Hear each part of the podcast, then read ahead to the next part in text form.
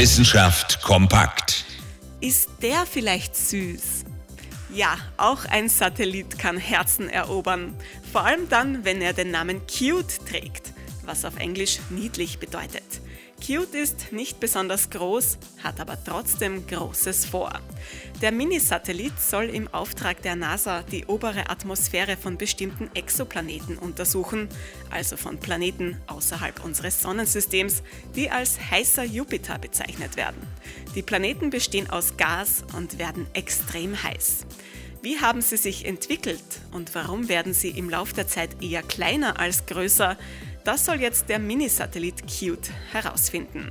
Seine Mission ist vorerst auf sieben Monate angelegt. Bleibt zu hoffen, dass sich Cute draußen im Weltall nicht allzu alleine fühlt. Immerhin ist er nur so groß wie eine Schuhschachtel und wiegt gerade mal 10 Kilogramm. Wenn die Mission gelingt, könnte es aber bald noch viel mehr süße Satelliten geben. Interessante Themen aus Naturwissenschaft und Technik.